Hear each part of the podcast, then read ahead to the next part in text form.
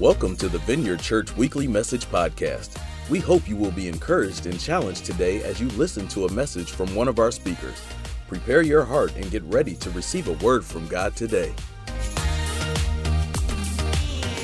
So, if you want to grab your Bible, if you don't have it handy, you're at home, so you can go and grab it. Um, and so, Psalm 37, smack in the middle of the Bible. Uh, all right, while you're getting there, I want to ask you a question. Here's a question for you Have you ever been delighted by something? Have you ever been delighted by something? It's not necessarily a word that we hear a lot, that word delight. It means uh, great joy. It means maybe the greatest joy, the greatest pleasure. One thing I read was that delight is the fullest form of joy. It's the fullest form of joy. So, what delights you? Think about that. I'm going to share a couple things that came to my mind. The first one was maybe weird, but motorcycles came to my mind. Like not driving them. I tried that, it didn't work very well. But riding on the back, riding on the back of a motorcycle where you have like no responsibility at all and you can just watch and you can just soak it in I think that's delightful. Uh, I remember the very first time I ever, well, I think it was the very first time I ever rode a motorcycle. I was 18 or 19, and I went to International Falls, Minnesota, and I was visiting a friend, and his dad took me on a ride. And his dad, it was something like the picture that's going to come up. It was hilly and it was beautiful. That's not it, but it's something like that. And man, we went fast and Ron, my friend's dad, he gave me the option of riding of wearing a helmet. So don't get all judgy on me right now. But I was 18 years old. What do you think I'm going to say? Right? I said no helmet. And so the wind going through my hair, man, it was delightful. I remember it to this day.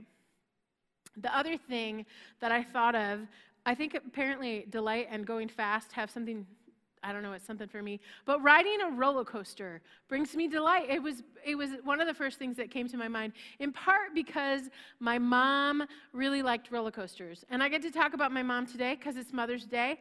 And uh, roller coasters would put this giant grin on her face. So clearly, not my mom right there. But that's kind of what her face looked like. Now, funny, my brother just texted me. He watched the last service and he thinks I made this story up. I'm telling you, I did not make this story up. I remember it. We went to Kings Island and we rode a roller coaster called Twin Racer. We rode it five times in a row. And I'm telling you, we did not ride that because we wanted to ride it so many times in a row. I think it was because my mom liked it. My mom, I, she would get great delight in riding a roller coaster. So, have you thought of something yet? Something that delights you? One thing? Write it in the comments. A couple other things just to stir your brain a little bit. Upgrade on an airplane. That's delightful, right? It's only happened to me one time, but when it happened, I liked it. The other thing, and a more recent thing, maybe some of you will understand this. A delightful thing for me happened a couple weeks ago, a week ago or so, when after a month of being closed, the Starbucks drive through opened. Oh, my first non fat caramel macchiato after a month of being closed was a delightful experience. What about you? What brings you your greatest enjoyment? You got something in mind? It brings me to our talk today because what you, we're going to talk about delight. Specifically, we're going to talk about delighting in the Lord. And if delight is the fullest form of joy, delighting in the Lord is finding our greatest enjoyment in God. That word delight, it shows up uh, over a hundred times in the Bible. And so a couple examples are going to come up. The first one is from the book of Psalms. Psalms 1, it says, Blessed is the one whose delight, whose joy is in the law of the Lord. And then in Nehemiah, this is Nehemiah's prayer. He says, Lord, let your ear be attentive to the prayer of this your servant and to the prayer of your servants who delight, who get great enjoyment out of revering your name. And then finally, 1 Corinthians, it says, Love does not delight in evil, but it rejoices, it delights with the truth. And then one more, which is the one we're going to talk about today. It comes from Psalm 37, and it says, uh, Delight yourself in the Lord, and he will give you the desires of your heart. Maybe that's a verse that is familiar to you. It's one that I've thought about often. So let's dive into that. You can grab your Bible. We're going to start in verse 1 in Psalm 37. It says, Do not fret because of those who are evil, or be envious of those who do wrong. For like the grass, they'll soon wither. Like green plants, they will soon die away. Trust in the Lord and do good. Dwell in the land and enjoy safe pasture. Take delight in the Lord, and he will give you the desires of your heart. Our Mother's Day message today is called Simply Delighting in God. And the big idea for today is how we can figure out how to find great joy, maybe the greatest joy, in our relationship with God. So let me ask how are we doing at that? How are you doing at finding joy in your relationship with God? Because you know what? It should be in there. There should be joy in your relationship with God. For example, would it not be awesome if when we sat down to do our Bible time, we had a smile on our, a smile on our face because we're going to meet with God? Or I think it would be fantastic if when we were praying, we approached God in prayer the same way we would approach having a conversation with our closest friend and the joy that we have in that. I think those would be great things.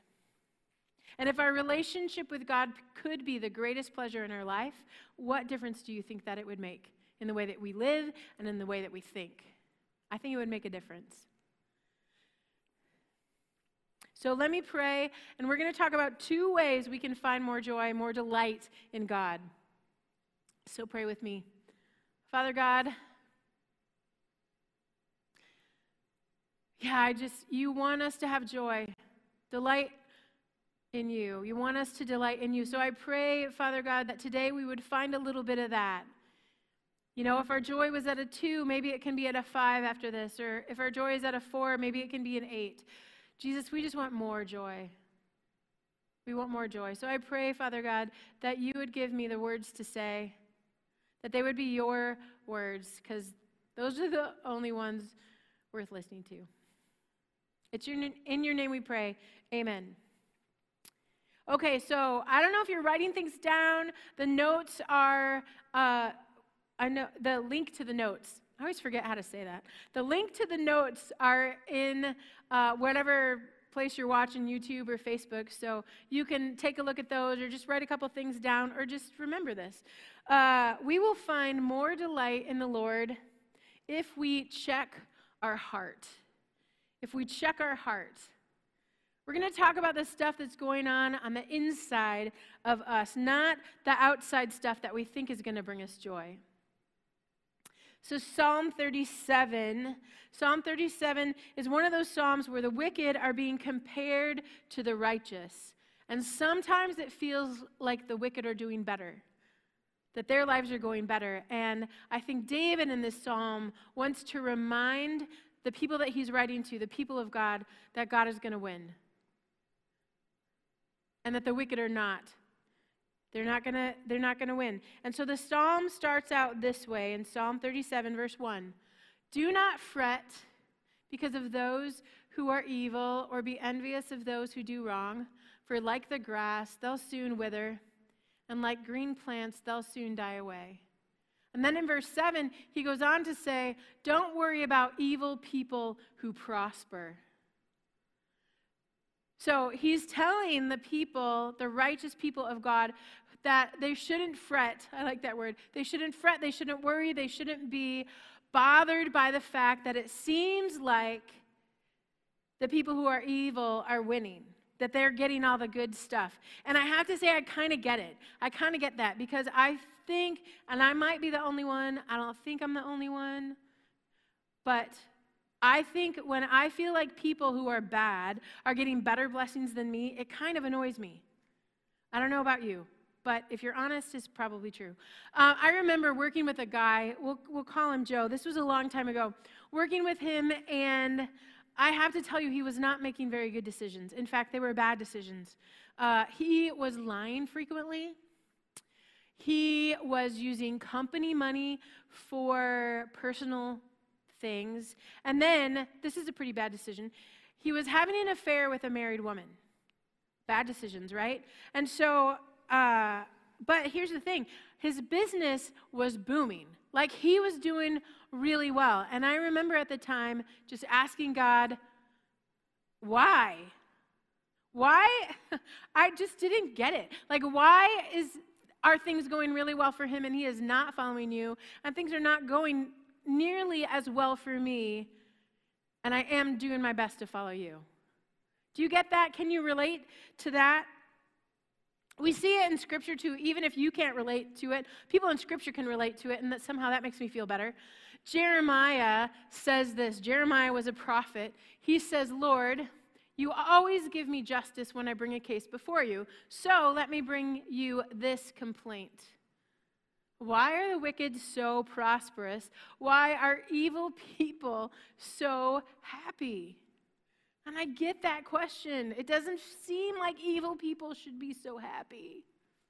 And then Job, the book of Job. Now, Job was a godly man, and life was just not going very well for him. Things were falling apart. And Joe, at one, Job, at one point, expresses his frustration to God. This is in Job 21. And I kind of imagine Job when he's doing when he's reading when he's saying this to God. He's got his hands on his hips and he's all ticked off. And so he says, Why do the wicked prosper, growing old and powerful? They live to see their children grow up and settle down. They enjoy their grandchildren. One of the things Job lost was his children. Their homes are safe from every fear, and God doesn't punish them. This is my favorite part. Their bulls never fail to breed. Come on. Their cows bear calves, and yet they say to God, Go away. We want no part of you and your ways. Job has got a long list of complaints right there. But what I want us to see Job, in that list that we just read, Job is looking at all the outside stuff. He's looking at houses, and he's looking at kids, and he's looking at cows. They're outside things, and it seems like the wicked are doing better. But all of that to say, if we go back to Psalm 37, I think that might be how the people David was writing to was feeling. Like the wicked get all the stuff. They get all the stuff that they want. They succeed despite the fact that they're not following God. But here is the good part. This is the good part. David knows that's not how it's going to end. That's not how it's going to end because he knows that our desires, the desires of our heart, do not get met by external things, by getting stuff, by succeeding materially or financially or even relationally, because those are external things. It matters what happens in our heart. So, what David says, instead of worrying, he says, do this instead. He says, trust in the Lord and do good. Dwell in the land, enjoy safe pasture. Take delight in the Lord, and He'll give you the desires of your heart. So trust and do good and delight. Those are inside things. Those are the things that are going to lead to getting the desires of our heart. And they have to happen inside of us. You know, just to get personal about this for a second, I think for throughout my life, kind of following Jesus, I felt like, okay, if I had the perfect five year plan or the perfect 10 year plan, that I was, it was going to lead to my getting the desires of my heart. And that's not what happened. And then I thought, okay, well, if I just find the perfect guy to marry, or I have a family and I have kids, then, you know, my heart's going to be filled. And those things didn't happen. And then I thought, Probably sometimes I still think, okay, if the skinny jeans just look good on me, that didn't happen. Or like if I just found the my true calling in my life, that that was going to make the difference. But it's not about those external things. Chasing after those things didn't work because when I didn't get them, I was sad. And when I did get them, I still had gaps. I still had gaps because all those things are temporary. Because relationships fail, and jobs don't always last, and finances aren't always stable, and people, people die, and stupid COVID 19 happens. Those things didn't work. They're temporary. But you know what's not? Jesus is not. Jesus doesn't change. Jesus is firm. And putting our joy, delighting in Him, is what leads to contentment and what leads to peace and what leads to us getting the desires of our heart. He's enough. I, let me give you an example. There's an example in Scripture that I think is super helpful. I don't have a lot of time to go into detail in both of these, but I'm going to compare two men in the Bible. And I think it's helpful to look at them. The first one is Solomon. And Solomon uh, was the son of David. He was given the gift of wisdom, and so he was super smart and he was super successful. He lived in palaces, he had hundreds of wives. Pretty much everything he did worked out. And this is what Solomon says in the book of Ecclesiastes. He says, When I surveyed all that my hands had done and what I had toiled to achieve, which was a lot, everything was meaningless. That's where Solomon ended up. Everything was meaningless. And then we have the Apostle Paul. The Apostle Paul, uh, he didn't have a steady home, he didn't have a spouse. My guess is that the Apostle Paul did not have a bank account. And yet, Paul found joy and contentment in God. He wrote in the book of Philippians, he's writing from a prison cell, and this is what he says. Paul says, I'm just as happy with little as with much, with much as with little. I found the recipe for being happy, whether full or hungry, hands full or hands empty, Whatever I have, wherever I am, I can make it through anything in the one who makes me who I am. Paul figured it out. And we, it is my heart's desire that we figure it out, that we work out what delighting in the Lord really means. I'm going to tell you what I think it means. Here it is getting the desires of our heart has little, little to do with external things, stuff and relationships and security and finances. Getting the desires of our heart has everything to do with our relationship with God. It's got everything to do with our relationship with God. Please, please hear this. Our desires and our joy get met by Him. By Him, by His faithfulness, by His goodness in our lives, by our relationship with Him. Those heart things, our love for Him, our, faith, our, our trust in Him, our faith in Him, those are the things that help us find joy and keep it. So that's the first point. We will find more delight in the Lord if we check our heart. And the second thing is this the second thought.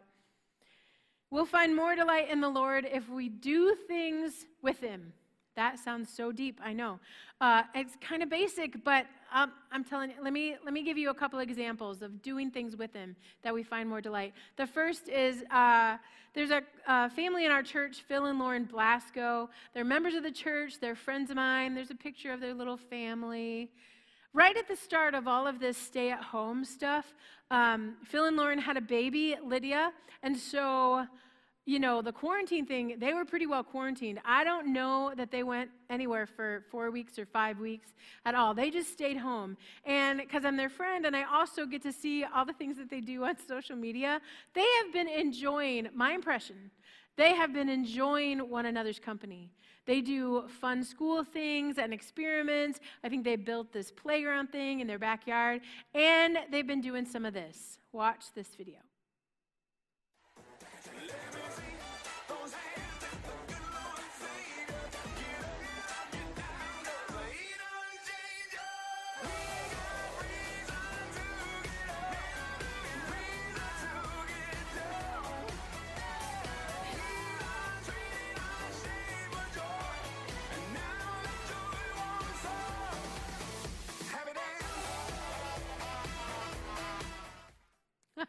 I, I love that. Do you want to see another one? I think you do. Let's watch the one more. This speech is my recital. I think it's very vital to rock around. That's right. On top. It's tricky. It's so tight. Here we go. It's tricky to rock around. To rock around. That's right. On time. It's tricky. Okay, we're going to watch that one more time, and I really want you to pay attention to Elliot, who's in the middle. This speech is my recital. I think it's very vital to rock around. That's right. On top. It's tricky. It's so tight. Here we go.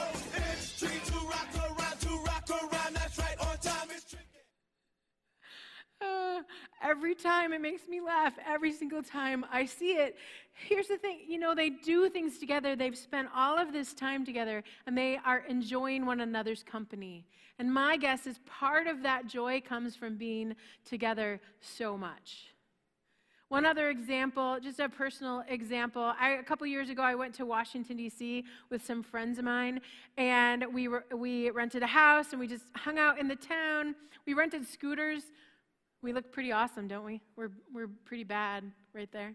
We drove them all around the National Mall, five days in a row, 24 hours a day. I have to tell you, I liked these friends when I went. I liked them even more when we came back. I liked him even, even more because of all of the time we spent together. Part of delight is finding out, finding great pleasure in or with another person. Like we want to hang out with them, we want to be together. And then when they're missing, when we, we don't get to see them, we miss them. That's what God wants with us.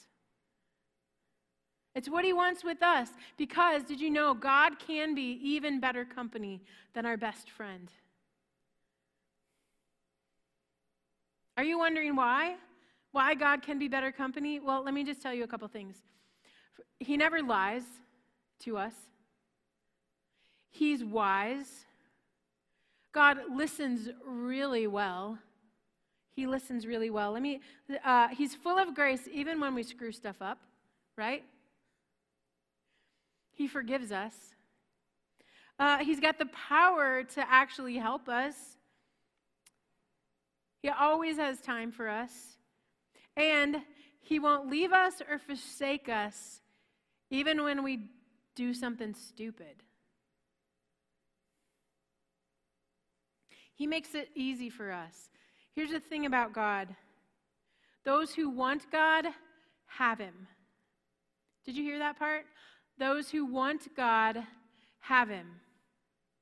This is what he says in Scripture. In Jeremiah 29, he says, You'll seek me and you'll find me when you seek me with all of your heart.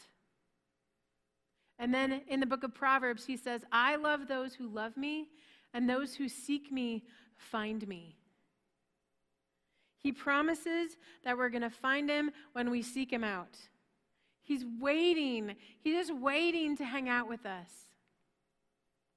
Wouldn't it be great if we figured out that we liked God more because we spent so much time with Him? So, I'm going to give you a few tips on how to get there. And those tips, those tips are in Psalm 37 too. And so, as we read this, maybe write these things down. Maybe just take a pen and circle a few words in there. All right? Psalm 37, 4 through 8. Take delight in the Lord, and He'll give you the desires of your heart. Commit your way to the Lord. Trust in Him. Be still before the Lord and wait patiently for Him. Do not fret when people succeed in their ways, when they carry out their wicked schemes. Refrain from anger and turn from wrath. So, I'm going to give you some tips to hanging out with God. These are Kathy's tips to hanging out with God. Actually, they're not Kathy's, they're David's. They're the Bible tips to hanging out with God. The first one is commit to Him. Commit to Him, it says, commit your way to the Lord in verse 5. Did you know that a committed relationship is a long term relationship? And it's mutual. It goes both ways. There's love both ways. The word commit also means to pledge, like to promise. So don't be afraid of commitment when it comes to God. Be all in. So commit to God, commit to Him. The second thing is trust Him. It says, trust in Him and He will do this. You know, trust is a decision. You have to decide, you choose to decide that God is reliable, that God is good, that He's honest, and that He's going to keep His promises. But you have to decide that. You have to decide to trust Him. The third thing is slow down. Slow down. It says, verse 7 Be still before the Lord and wait patiently for Him. Personally, I think this one's kind of hard. I think this one is hard because so often, you know, basically, I need to sit down, shut up, and listen for what God would want to say to me. But, you know, I, in my nature, I am a solutions person. Like, I like to find solutions to things and figure them out. And I think God would really say to me, I would really like to give you my opinion. But if I'm going to get to give you my opinion, you're going to have to wait and you're going to have to be still and you're going to have to listen to me. In Habakkuk, it says, I will climb up to my watchtower and stand at my guard post. There, I will wait to see what the Lord says. One more time. I will climb up to my watchtower and stand at my guard post. There, I will wait to see what the Lord says. So slow down. And then the last thing is stay calm. Stay calm. It says, Psalm 37 8, refrain from anger, do not fret, stay calm. I think this one shouldn't make me laugh, but it kind of makes me laugh. I, has, has anyone else used COVID 19 as an excuse to be mad? I, I have days when I'm just ticked off about the whole thing. But stay, being angry, it really is not helpful. It's not helpful. It's not helpful in our relationship with God. And we have to work at it. We have to work at not being mad, which means sometimes we have to turn on a worship song or two or four or 12 worship songs.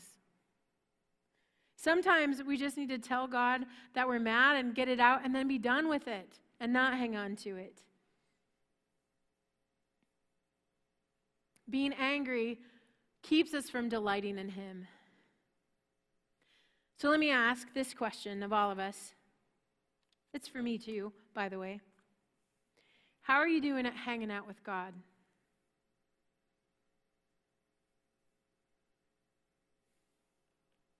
Is your relationship with God a long term commitment? Have you decided that you're going to trust Him? Do you trust Him enough to choose joy instead of anger and to wait and listen to what He has to say to you? Are you inviting God into what you're doing? How are you doing hanging out with God? Because we'll delight more in the Lord if we do things with Him. So we're going to close in just a second. Pastor Steve's going to come up. Uh, and I think what it comes down to is this. And we said it before those who want God have Him. So no matter what the news says today or what the news says tomorrow, no matter if you get the job or if you don't get the job, no matter what that person says about you, no matter what they think about you, we can still find joy because it should be in Him. Our joy should be in Him. We find our joy most of all in Him. Thanks. Thanks for listening to the Vineyard Church Weekly Message Podcast. We pray you were impacted by this message. God bless and see you next time.